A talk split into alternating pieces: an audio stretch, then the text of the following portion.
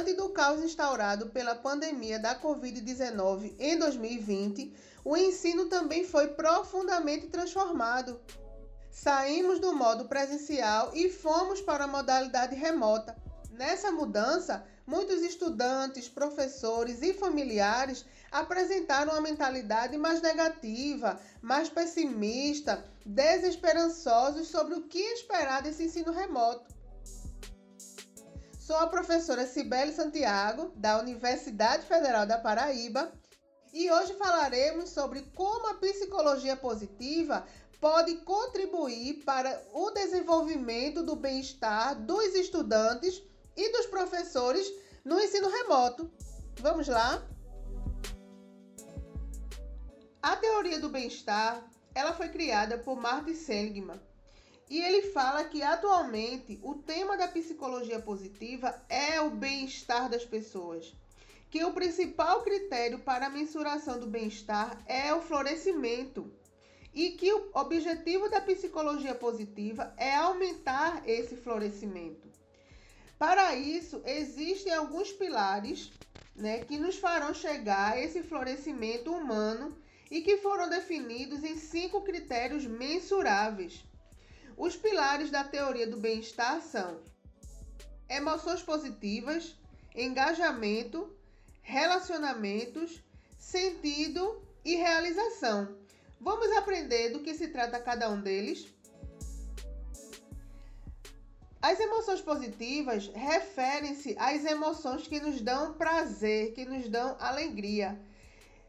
Fazem parte dela, desse pilar, a motivação, o otimismo, a felicidade, a gratidão, o respeito, o prazer, a esperança, a satisfação.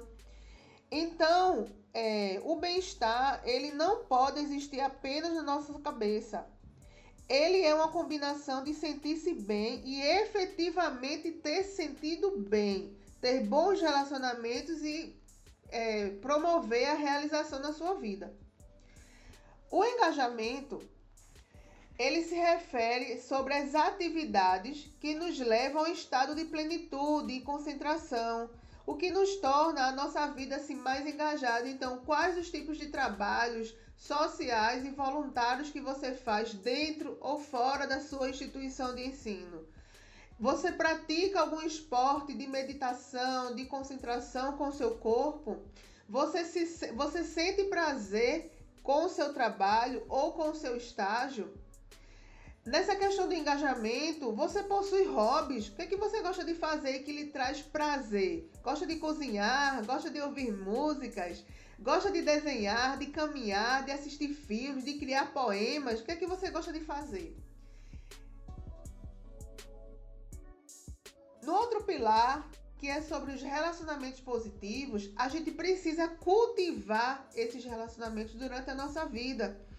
Então, quando a gente mudou para o ensino remoto, a gente precisou continuar cultivando esse relacionamento com o nosso colega de sala, com o nosso professor. E fazemos isso como?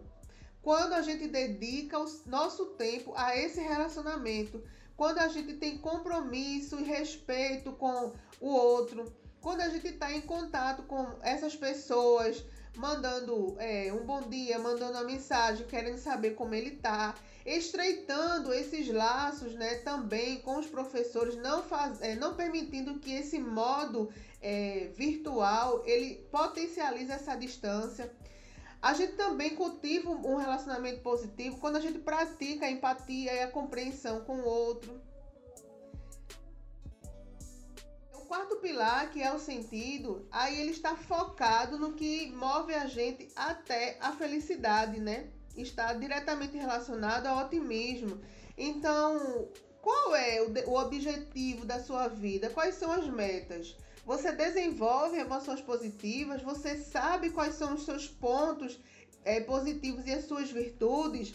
Você tem controle emocional na maior parte das situações com frequência você é uma pessoa resiliente que tem a capacidade de se adaptar a diferentes situações. Você desenvolve o seu lado espiritual. Por fim, a gente chega na realização, né? que é o alcance de metas com o uso das suas virtudes por um sentido maior. Você é capaz de satisfazer suas próprias necessidades fisiológicas, comer, beber, dormir. Você busca segurança pessoal, como moradia, saúde, é, segurança do, do, do, corpo, como autocuidado. É, você sente grande necessidade de receber afeto familiar, amor, amizade, relacionamentos conjugais. Você alimenta os sentimentos de estima, autoestima, confiança e respeito mútuo. Então, se você faz tudo isso, você já está buscando por um florescimento é, humano que é proposto por essa teoria. E aí, nós, como professores, como é que a gente pode estimular isso durante o nosso ensino? A gente pode criar a carta das emoções. A gente pode criar um pote de gratidão em que a gente vai fazer os nossos estudantes colocar pelo que nós somos gratos.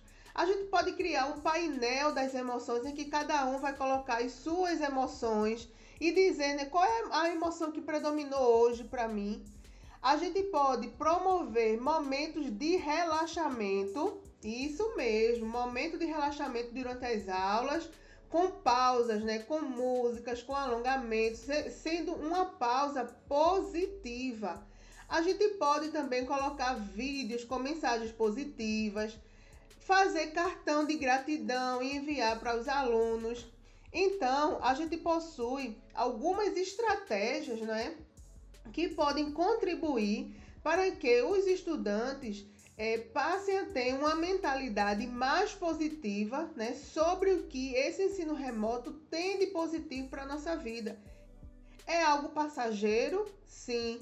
Daqui a pouco a pandemia ela vai encerrar, muitas instituições vão encerrar o ensino remoto, mas outras ficarão com o ensino híbrido tanto o presencial quanto com o remoto, e a gente precisa manter essa mentalidade positiva, a gente precisa manter esse florescimento, a gente precisa estimular esse bem-estar para que a gente esteja completo nas nossas aulas, é, nos relacionando com os nossos colegas de sala de aula e com os nossos professores.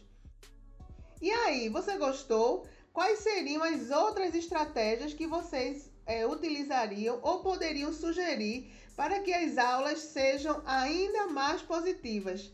Vem com a gente e nos segue no Instagram, em PautaCast. Até breve!